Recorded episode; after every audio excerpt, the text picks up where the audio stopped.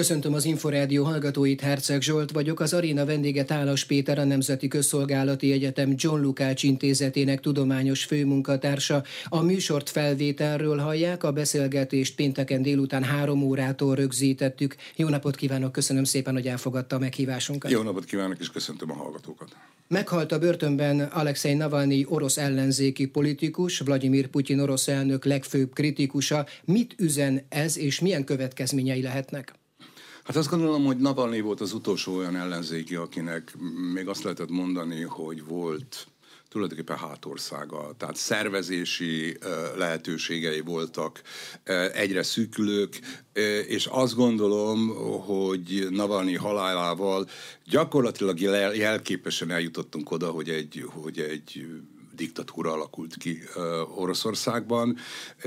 Természetesen föl lehetne idézni azt, hogy 18-ban 18 decemberében ugye a, a készülve az orosz elnök választásra Navalnyi is megpróbált elindulni, nem sikerült neki, ugye hasonló helyzetben vagyunk most is egyébként. Gondolom az orosz elnök választásról talán még fogunk beszélni, de most is gyakorlatilag fogalmazunk úgy, hogy külsőket, akiket a rendszer nem maga állít elnök jelöltként valamilyen formában, ezeket el nem viseli ez a rendszer. Tehát azt gondolom, hogy hogy Navalnyi volt tényleg az az utolsó, akit Hát mondjuk azt ténylegesen ellenzékiként lehetett tekinteni. Nagy Esnyi például, aki most indult, már nem tekinthető ilyennek. Ő az én megítélésem szerint rendszeren belüli. És az is nagyon fontos, hogy hát ő volt az utolsó olyan figura, aki Oroszországon belül rendelkezett még olyan lehetőségekkel, hogy a külvilág felé meg tudja mutatni az orosz valóság működését. Tehát azzal, hogy korrupciót próbált leleplezni, azzal, hogy filmet készített Putyin vagyonáról, azzal, hogy megpróbálta eligazítani a, a, a külső szemlélőt az orosz valóságban, ezzel gyakorlatilag mondjuk azt, hogy, a, hogy nagy szolgálatot tette arra, hogy a világ megismeri a putyini rendszer működését. Amennyiben elhisszük az orosz börtönnek, hogy egy rosszulét, egy betegség okozta Navalnyi halálát, vagy ha nem hisszük el, és úgy gondoljuk, hogy hozzásegítették, az időzítés, hogy egy hónappal az orosz elnök választás előtt történt, ez nem lehet kontraproduktív az orosz vezetés számára? Nem gondolom, hogy Navalnyi ö, sokat játszott volna már be ebbe a történetbe. Én azt gondolom, hogy ö, fogalmazunk úgy, hogy amióta elszállították őt ö, ugye ebbe a táborba, azóta gyakorlatilag ö, hát mindenki inkább azon aggódott, hogy meddig húzza, és meddig tud túlélni. Ugye, ha most végignézzük azt, hogy milyen sorsa volt, azzal, hogy, hogy emlékeim szerint a 19 évre büntették a legutóbbi perén, egyértelmű volt, hogy nem fog kiszabadulni élve. Ha csak nem mm, egy olyan amnestiával, ami a Putyin rendszer vége után esetleg bekövetkezik, de egyáltalán nem biztos, hogy bekövetkezik ilyen. Tehát én azt gondolom, hogy nem volt igazán jelentős szerepe, nem nagyon volt már visszhangja sem, de ő egy olyan hőse marad egyébként az Putyin ellen, és általában az orosz autokrácia ellenes fellépésnek, akit azért a történelem meg fog jegyezni. De ezt tudtuk már korábban is, tehát nem, nem a halálával lett belőle gyakorlatilag olyan figura, akiről valószínűleg díjat fognak elnevezni, utcákat fognak elnevezni. Említett ön is, ön is Boris Nagyesgyint, ellenzéki elnökjelölt aspiránsról van szó, és éppen most az orosz legfelsőbb bíróság a támogatói aláírások szabálytalanságára hivatkozva nem engedi őt elindulni az elnök, elnök választáson. Minden ilyen jel tehát Putyin újraválasztása, és ami még fontosabb, további erősödése felé mutat? Én nem gondolom, hogy bármikor is kétséges volt az, hogy Putyin győzni fog a választáson. Ez gyakorlatilag már elég régóta nem kérdés. Tulajdonképpen az orosz választások a 90-es évek közepe óta elcsalhatók. Azt lehet mondani, hogy akkora mértékben, mm, mint, mint mondjuk a Putyin érában, a Jelcin érában nem tettek, tehát nem, nem volt ilyen rendszerszerű manipulálása és csalás. De már emlékszem arra, hogy 96-ban szerintem talán, pont azért, hogy Jelcin nyerje meg a, a, a választásokat, és ne a kommunista jelölt, ezért már ott manipulálni kellett egy kicsit a szavazatokat. Ami a Nagyesdét illeti, azt gondolom, hogy, hogy ott a célja volt a hatalomnak. Ugye két teória forog a, közvéleményben, vagy inkább azt mondanám a szakértők között. Az első, ami nagyon szimpatikus lenne, hogy a, hogy a putyini rendszer megijedt, hiszen 100 ezer, 104 vagy 109, nem is tudom, talán 104 ezer aláírást tudott összegyűjteni, és ugye azt pontosan tudni kell, hogy, hogy azok, akik aláírták, azok nagyon bátor emberek voltak, mert Oroszországban nem titok, hogyha aláírsz egy elnök jelölti hát ajánlóívet, az azt jelenti, hogy te odaadtad az összes adatodat gyakorlatilag a KGB-nek, tehát a belső biztonsági rendszernek. Tehát akik aláírták, azok a leghatározottabbak voltak, de voltak valószínűleg, tehát hogy mondjam, mivel ők a legbátrabbak, azért azt gondolták valószínűleg nagyon sokan, hogy jóval többen fognak szavazni, nem csak ez a százezer, hanem akár nagyobb arányban is. És látható, hogy az orosz elnökválasztás kitervelői most egy nagyon nagy győzelmet szeretnének Putyinnak, állítólag 80% fölötti, talán még 85% fölötti is, mert úgy gondolják, hogy ez a helyzet erre, ezt követeli meg. A másikak viszont azt mondták, ugye gyakorlatilag, amit már szintén elmondtam, hogy ez a, azért engedték, hogy megtudják azt, hogy kik azok, akik a legkarcosabb, a leghatározottabb és a legbátrabb ellenzékiek, hogy őket későbbiekben hát számon tudják kérni. Tulajdonképpen nem is ez szerintem a döntő kérdés. Ugye nagyon sokszor fel szokták tenni a kérdést úgy is, hogy tulajdonképpen mi a bánatnak van szüksége Putyinnak választásokra. Hiszen három jelölt, három olyan jelöltet állítottak ugye a parlamenti pártok jelöltjei, akik, akik végső soron hát a rendszerrel szimpatizálnak, lojálisak a rendszerhez, lojálisak a Kremhez. Ráadásul tegyük hozzá, hogy a három jelölt közül is mm, tulajdonképpen kimondottan olyan figurák, akik nem nagyon ismertek. Tehát a kommunista párt mm, esetében sem a vezető indul, hanem valakit kiválasztottak. És én azt gondolom, hogy azt kell látni, hogy a, a, a, az oroszországi választásoknak már rég nem az a kérdése, hogy most hány százalékkal fog Putyin győzni. Azt akarják demonstrálni elsősorban egyébként a politikai elit felé, hogy Putyin támogatottsága és Putyin politikájának támogatottsága az erős, azt akarják az államaparátus felé közvetíteni, hogy ez, ez kiemeli Putyint és, és kivételessé teszi, és hát minden ilyen választás gyakorlatilag annak is ellenőrzése, hogy az államaparátus hogy tudja teljesíteni azt, hogy ezt szeretnénk elérni. És azt gondolom, hogy az államaparátus nagyon szeretné ezt teljesíteni. Hát csak gondoljunk arra, hogy Csecsenföldön 150 szá- most csak így hasra, de 99 százalékos Putyin hívő szavazatok vannak. Ilyen biztos, hogy nincsen, de tekintettel arra, hogy a központ is ezt szeretné, és a, a vidéki apparátus pedig nagyon hajt a központnak a simogatásáért, a dicséretét, ebből a kettőből automatikusan az jön, hogy hát orba szájba csalások vannak. 2024 nem csak az orosz, hanem az amerikai elnök választás miatt is nagyon fontos. Ez a két közjogi aktus összeér, Egyebek mellett Putyin nyilatkozataiban ő egy minapi tévéinterjúban azt mondta, hogy ő Joe Biden-t választaná Donald Trump helyett a novemberi amerikai elnökválasztáson, mert Biden, idézem, tapasztaltabb ember, kiszámítható, régi vágású politikus. Miért és milyen érdek mentén üzenhette ezt az orosz elnök? Én azt gondolom, hogy ezt teljesen komolyan mondja Putyin. Ugye nagyon fontos látni azt, hogy Putyin számára kiszámíthatóság az egy nagyon-nagyon nagy érték,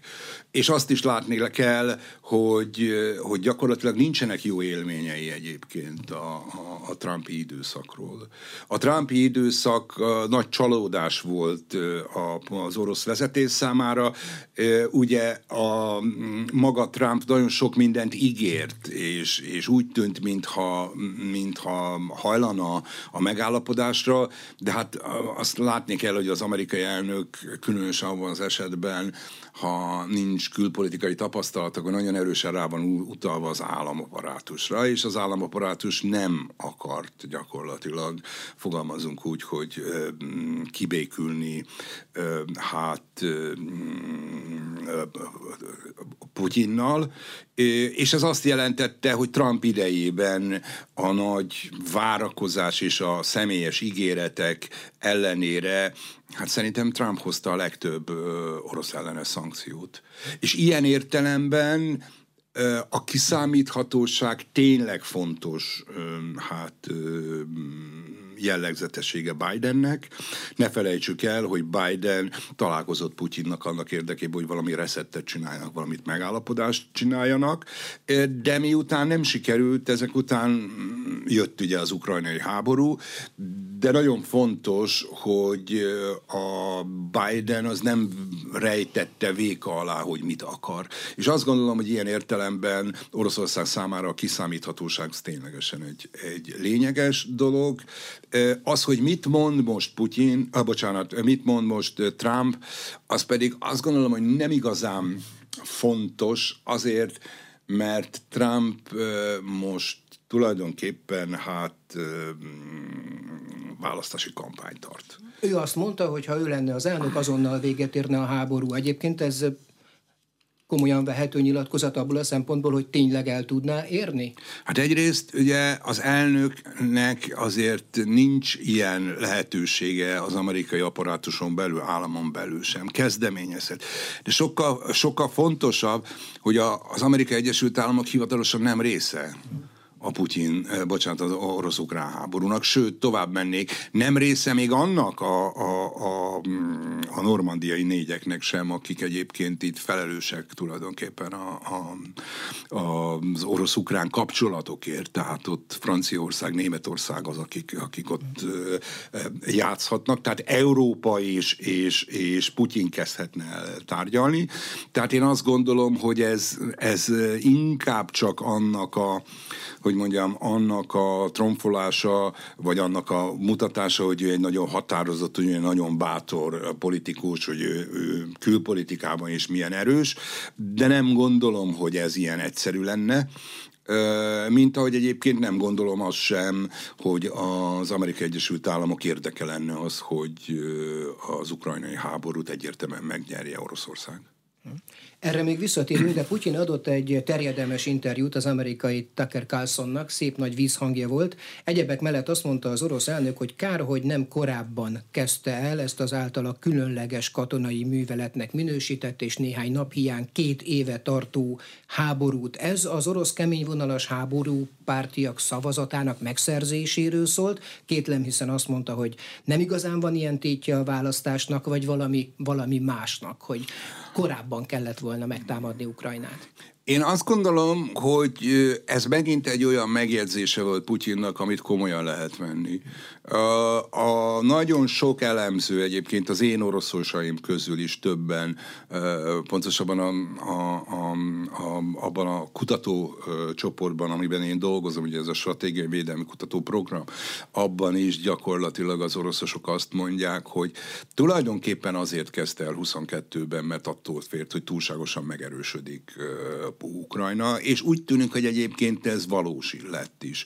Attól függetlenül egyébként, hogy ma egyébként azt látjuk, hogy, hogy nyugati támogatás nélkül hosszú távon Ukrajna nem tudná magát fenntartani, de az, hogy nem sikerült mm, rövid, fogalmazunk úgy, hogy ilyen különleges katonai művelettel lényegében elkergetni az ukrán vezetést, átvenni az ukrán vezetést, orosz barát kormányt alakítani és megfosztani Ukrajnát ez, ezúton valami, valahogy úgy egyébként a szuverenitásától, mint ahogy egyébként meg van fosztva az én megítélésem szerint a Lukasenkai Belarus is a szuverenitásától.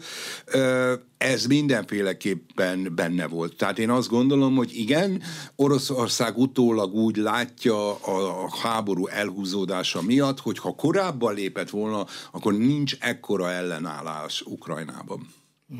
Putyin újraválasztása után neki a harci kedve nő majd meg, áttörést vár el majd a hadseregétől, újabb és újabb területek elfoglalását, vagy éppen megpróbálja normalizálni a helyzetet, például valóban Oroszországhoz csatolni azokat a területeket, amelyeket a hadai már elfoglaltak. Én azt gondolom, hogy Putyin jelenleg még abban bízik, hogy sikerül megnyernie teljesen, és megvalósítani a végcélját. A végcélja pedig semmi más, mint hogy Ukrajna szuverenitása megszűnjön, hogy Ukrajna gyakorlatilag egy orosz csatlós állam legyen, hogy azok a területek, amelyeket eddig elfoglalt, azok pedig Oroszországhoz tartozanak. Amennyiben ez nem sikerül, de itt egyébként szerintem még nem tartunk, hogy ezt belátta volna Putyin.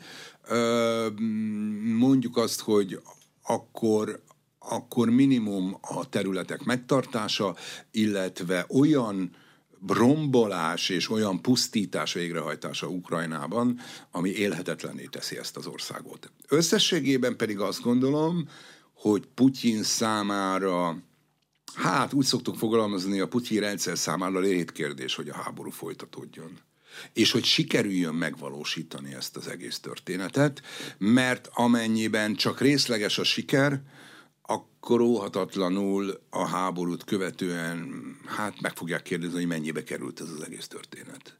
És akkor ebben az esetben azt gondolom, hogy ez egy, ez egy nagyon, nagyon, hogy mondjam, nagyon nehéz elszámolás lenne. Összességében én azok közé tartozom, akik függetlenül a, a, a nagyon sikeres Putyin ö, szereplések mellett azt gondolom, hogy, a, hogy az orosz társadalom túlnyomó többsége egyébként szeretné már ezt a háborút lezárni. Egy részük szerintem akár vereséggel is lezárná. Nem jó, tehát hogy mondjam, azt kell látni, hogy Oroszországnak át kellett állnia egy hadigazdálkodásra. És ugyan nagy, mondják ugye, hogy mikor, micsoda növekedések vannak, és ezt nagyon sokan azt mondják, ugye, hogy hát a szankciók nem számítanak, mert hogy, hogy növekszik, de ez a növekedés alapvetően fogalmazunk ugye a hadigazdaság növekedése. Tehát azért növekednek, mert nagyon sok tankot csinálnak, egyébként erről is azért ugye megosztik a vélemény. Most van egy olyan időszak, amikor nagyon nagyon erősen úgy tűnik, mintha az orosz hadigazdaság nagyon meglöködött volna, de ez hosszú távon másfél-két évig tarthat legfeljebb, mert most még vannak, tehát úgy jön ki a termelés, hogy átalakítanak orosz, äh, bocsánat, szovjet, volt szovjet és régi orosz eszközöket. És ezeket újként próbálják eladni.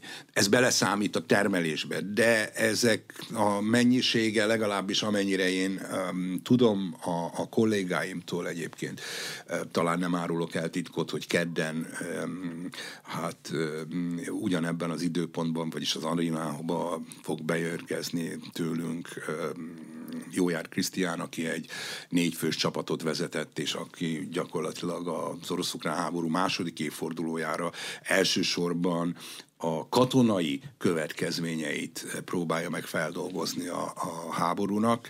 Ők egyébként a szárazföldi műveleteket, tehát ahogy ettől a csapattól ö, ö, tudom, ö, hát azt kell mondanom, hogy, hogy azért 26, 20, 25, 20, 26 fordulója, vagy 26-os év már olyan lesz, ami nem fog olyan jól menni Oroszországnak. Ha addig nem tudja dűlőre vinni ezt az egész történetet, akkor komoly problémái lesznek Oroszországnak is.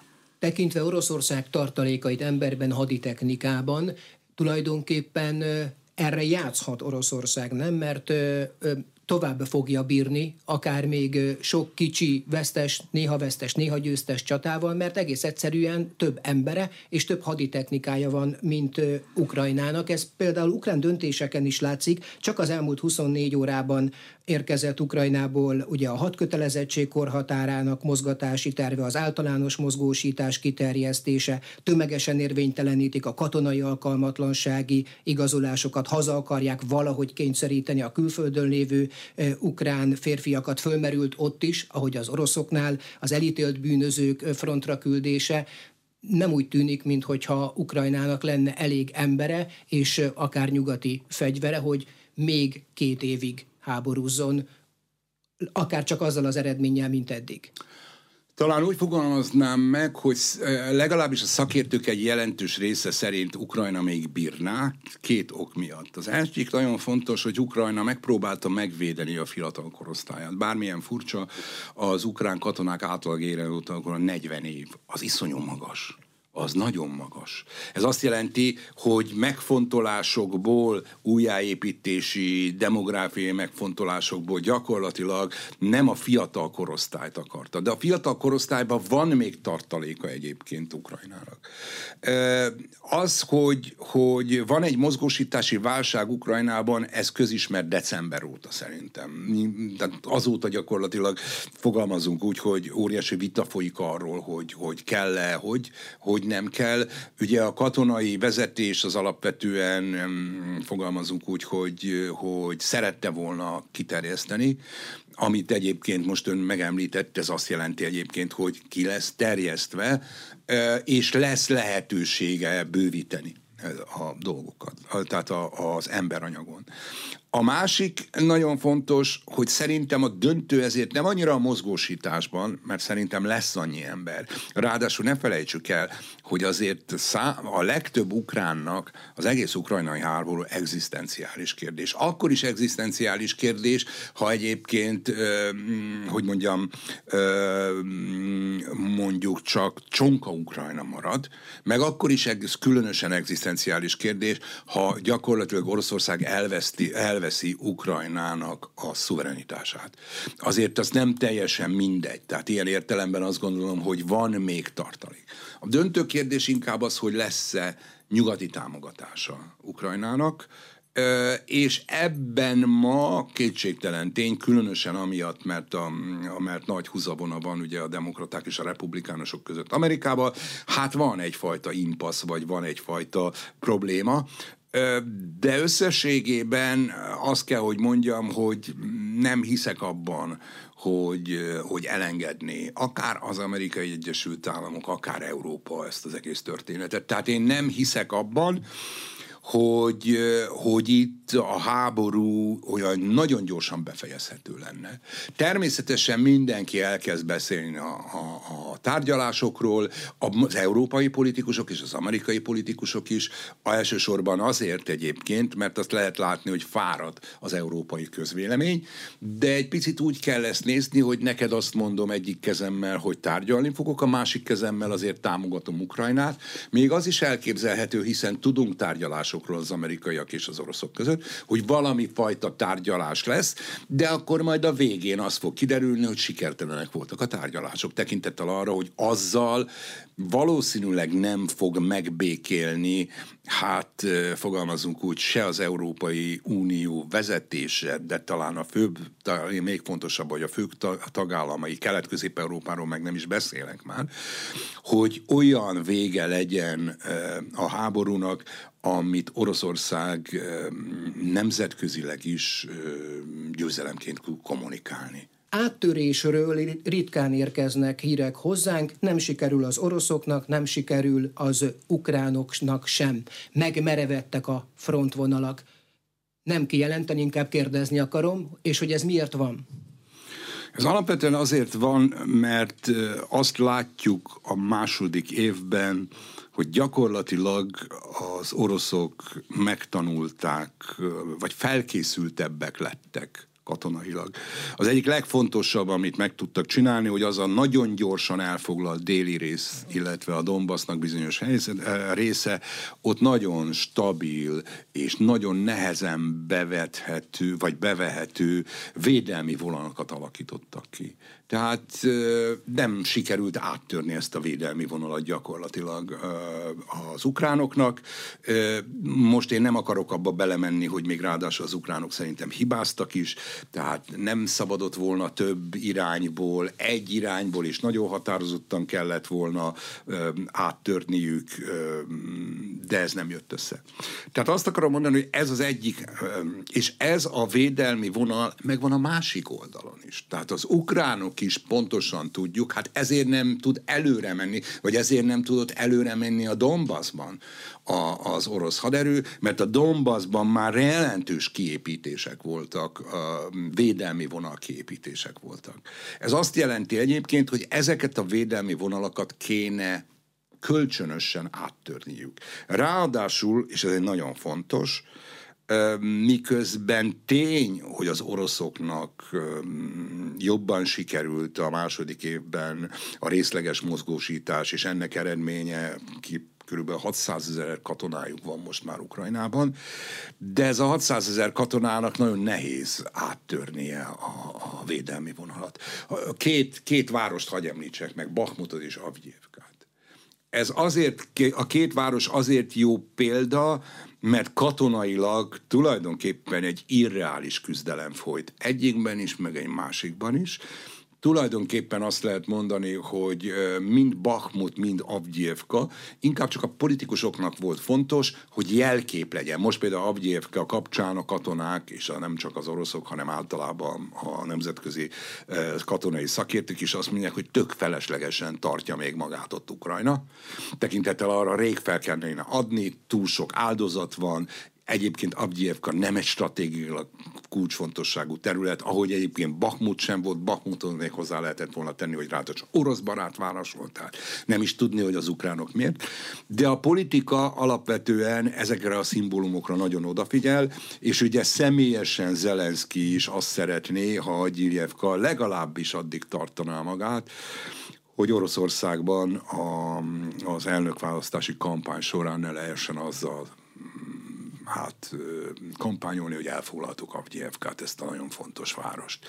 Tehát én azt gondolom, hogy amikor arról beszélünk, hogy megmerevedett, ezek úgy megmerevedtek, hogy gyakorlatilag mind a két társaságnak, tehát mind az oroszoknak, mind az ukránoknak iszonyú nagy erőfeszítésbe kerülne hogy el további területeket elfoglaljanak. Ez nem jelenti azt egyébként, hogy az oroszok ne tudnának esetleg még további területeket elfoglalni, de azt szinte kizártnak tartom, rövid időn belül egész biztos, hogy ők majd elfoglalják teljes Ukrajnát. Nem, elképzelhető, hogy visszavesznek nagyobb városokat, elképzelhető, hogy még egy kicsit tovább mennek, de alapvetően nincsenek ők sem abban a helyzetben, hogy elfoglaljanak. A másik nagyon fontos tanulsága a második évnek, hogy nem a, a, a, az amerikaiak meg a nyugatiak által mm, favorizált ilyen mm, összfegyvernemi hát vagy ilyen összhadseregi támadásokra specializálódnak, hanem hagyományosan csinálják ezt az egészet.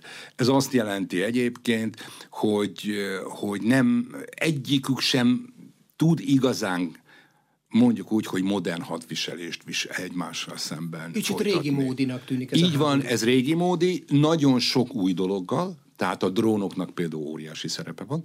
A drónok, és az ráadásul ugye a drónoknak, illetve hát a, hát a, a, a kommunikációnak, vagy inkább a, úgy mondanám, hogy a rádióelektronikai zavarásnak és egyéb rádióelektronikai harcnak.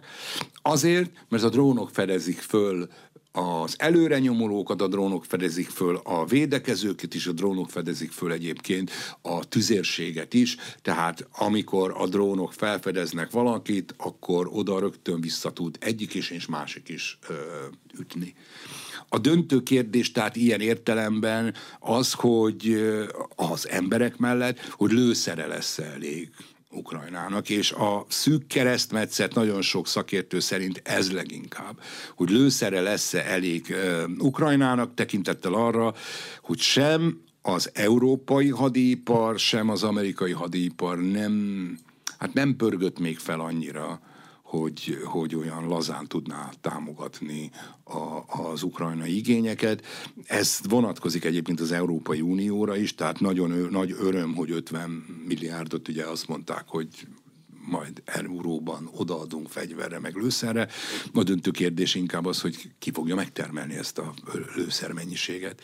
Tehát, tehát azt akarom mondani ezzel, hogy, hogy nem olyan egyértelműen jön ki, vagy, vagy lehet arra számítani, hogy az a nagyságrendi különbség, vagy az a, az a, az a demográfiai különbség, az a erőviszonyok belőlük különbség az olyan nagyon gyorsan érvényesülne az orosz és az ukrán hadsereg között. Pedig Zelenszky, és most már beszéljünk róla, hiszen Putyinról beszéltünk sokat, valószínűleg nagyobb eredményeket vár, hiszen miért váltotta volna le különben Zaluzsnét, az ukrán fegyveres ernök főnökét, Oleksandr Szirszkit rakta a helyére. Olvastam egy nagyon érdekes közvéleménykutatást, a Kievi Nemzetközi Szociológiai Intézet készítette, amely szerint Zaluzsnét az emberek 94%-a támogatja Ukrajnában, most is, az utódját csak a 40 százaléka. Lehet, hogy Zelenszky számára politikai kérdés is volt, hogy egy túlságosan népszerű katonai vezetőt eltávolítson. Nem egyszer történt meg a történelemben, hogy katonai vezetők vették át politikusoktól egy háborúban álló ország irányítását. Egész biztos ez is benne volt, de az, azt gondolom, hogy itt több minden játszott szerepet. Az első, amiről beszéltünk, vagy ami itt elhangzott, ezek szerintem ilyen személyes hiúsági kérdések, ami a politikusoknál nagyon fontos, akár elismerik, akár nem. Tehát Zaluzsny, az, hogy Zaluzsnyi ö, népszerűbb volt, mint, ö, vagy népszerűbb, mint Zelenszky, ez Zelenszkinek hosszú távon problémát okoz. Másrészt viszont azt is látni kell, hogy bármilyen milyen népszerű is volt Zalosnyi, gyakorlatilag a, a közvélemény, ugye itt én is ezt mondtam, vagy ezt jeleztem, a közvélemény bizonyára nagyon csalódott abban, hogy az az ellentámadás, ami egyébként Zalosnyék alatt zajlott, ez nem volt elég sikeres. Emellett volt néhány olyan vitapont, amiben, amiben Zaluzsnyi és Zelenszky nem értett egyet. Ugye rögtön a mozgósítás kérdése, rögtön Avgyijevka kérdése például. Említettem, hogy Zelezsnyi nagy, uh, Zelenszky nagyon szerette volna, ha, ha, ha, vagy akarta volna, és akarja, hogy megtartsák. A katonai vezetés legalábbis Zaluzsnyi idézőjében már nagyon rég feladta volna ezt az egész történetet. Ezért nevezték ki, vagy pontosabban ezért szimpatikus egyébként Szirszki, egyeseknek, mert ő Bachmutért felelős, másoknak viszont ezért nem szimpatikus, mert azt mondták, hogy Bachmutba is csomó felesleges ukrán halt meg, ahogy egyébként csomó felesleges ö, orosz is. Addig egyébként a halálozások vagy a veszteségek addig nem annyira zavarók, amíg ezek úgy néznek ki, hogy két meghal két ukrán és meghal tíz orosz, mert az egy borzasztó nagy arány. Azt az oroszok is megérzik. De amikor ez az arány nem ilyen, hanem meghal, mit tudom két ukrán és meghal három orosz, ott már ott már komoly problémák vannak. Sőt, hát ugye az egy friss hír, hogy Oroszország három óra leforgása alatt kincsár rakétákkal egyszerre 1500 ukrán katonát ölt meg, ez eléggé megrengette egyébként a közvéleményt Ukrajnában. Nyilván az ilyen esetek is hozzájárulnak ahhoz, hogy Zelenszky most egy európai körútra indult, a hírek szerint kétoldalú biztonsági megállapodást kötne Németországgal és Franciaországgal két oldalú biztonsági megállapodás egy háborúban álló országgal, az micsoda?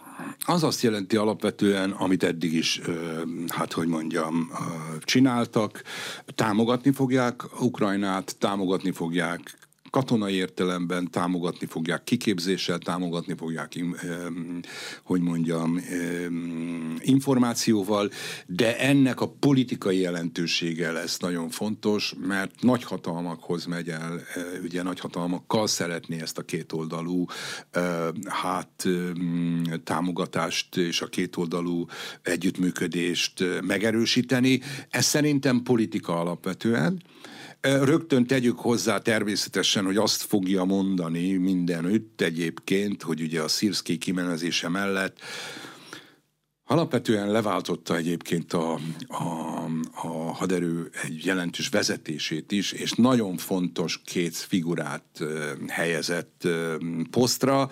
Az egyik ugye a, a Szuharevski, aki egyébként a drónokért felelős, és a másik pedig a Lebegyenko, aki a kommunikáció és a rádió elektronikáért. És ők egyébként ugye a, a, a Szirki helyettese lett, sőt azt kell mondani, hogy, a, hogy gyakorlatilag a drónok, illetve a elektronikát azt önálló, mint ahogy nagyon sokan csinálják, önálló haderő nem is akarja alakítani, modernizálni akarja a, a, a Zelenszky gyakorlatilag a haderőt, vagy a Szurszkijel azt szeretnék elérni, vagy Szirszkijel azt szeretnék elérni, hogy modernizálódjon.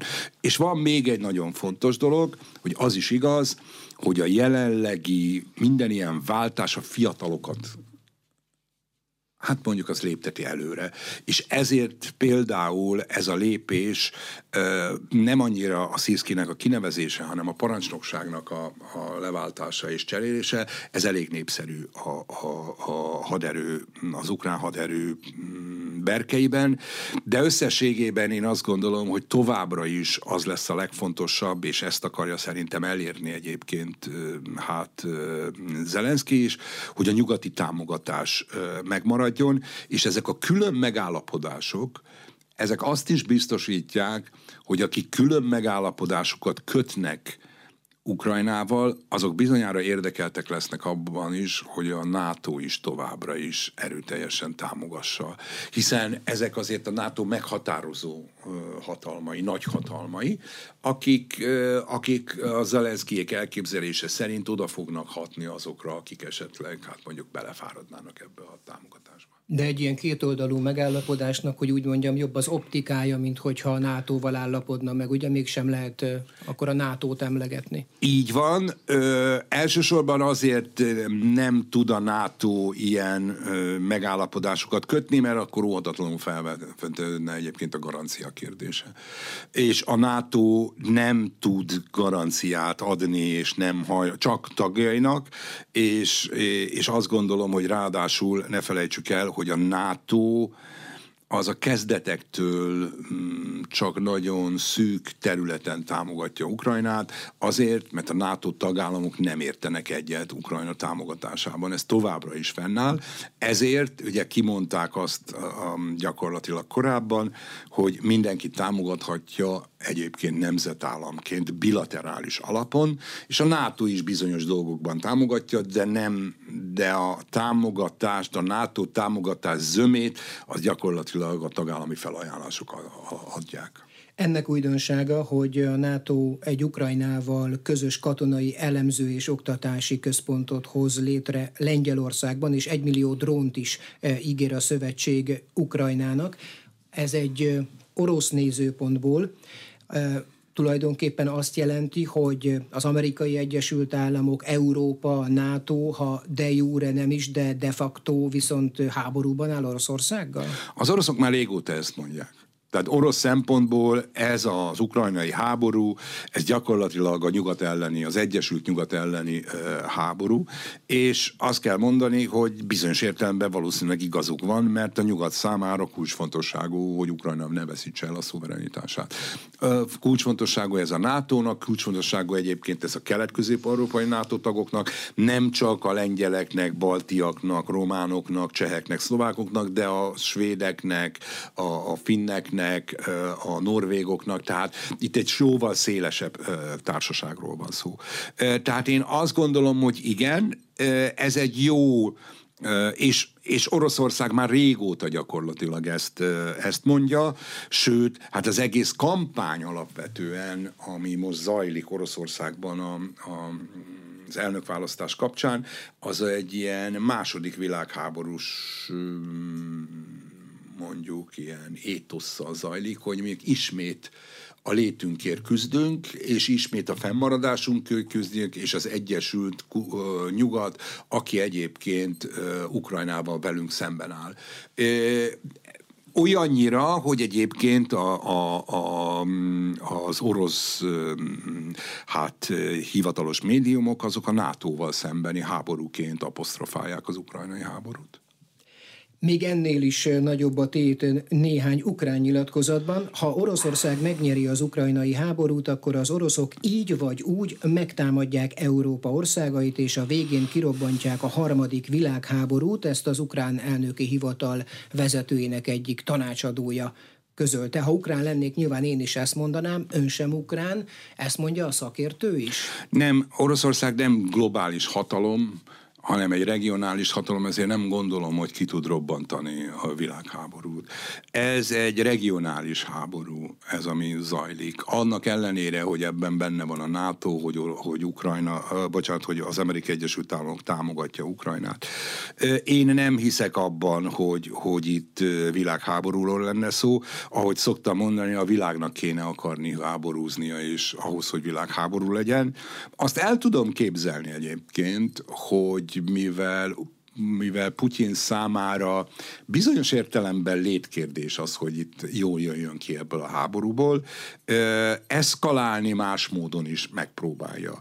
Ha most azt nézzük, akkor ilyenekről beszélnek a szakértők például Lengyelországban, hogy mi történik abbokor, ha a Kaliningrádi körzetnek a a tulajdonképpen a légtere, az egy folyosó, ez gyakorlatilag nem veszi tudomásul Oroszország, és akkor oda beküld olyan gépeket, civil gépeket, amik ö, megsértik ezt a légteret. És akkor ugye úgy a, a, arra haj az, az egész dolog, hogy ilyenkor kiderül majd, hogy ha, ha, ha, ha Lengyelország támogatást kér a NATO-tól, akkor a NATO azt fogja mondani neki, hogy nem kapod meg, mert, mert gyakorlatilag nem vagy megtámadva. Ez azért fontos, mert én azt gondolom, hogy Ukrajn, hogy Oroszország számára leginkább a NATO hitelességének az aláásása a legfontosabb. Nem hiszek abba, hogy meg fogja támadni Lettországot, vagy meg fogja támadni Lengyelországot, de provokálhat olyan helyzeteket, amikor tesztelni tudja azt, hogy mekkora a szolidaritás a NATO belül, és mekkora a szolidaritás a támogatás tekintetében.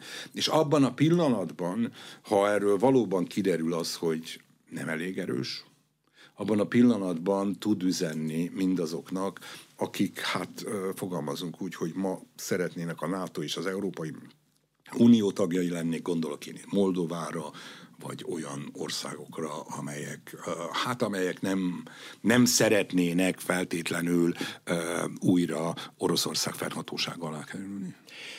Reális egy olyan forgatókönyv, hogy Putyin megelégszik a már korábban elfoglalt kelet-ukrajnai területekkel, Zelenszky pedig azért, hogy Ukrajna túlélje ezt a szörnyű pusztítást, és adott esetben az ő hatalma is túlélje ezt a háborút, lemondjon ezekről a területekről?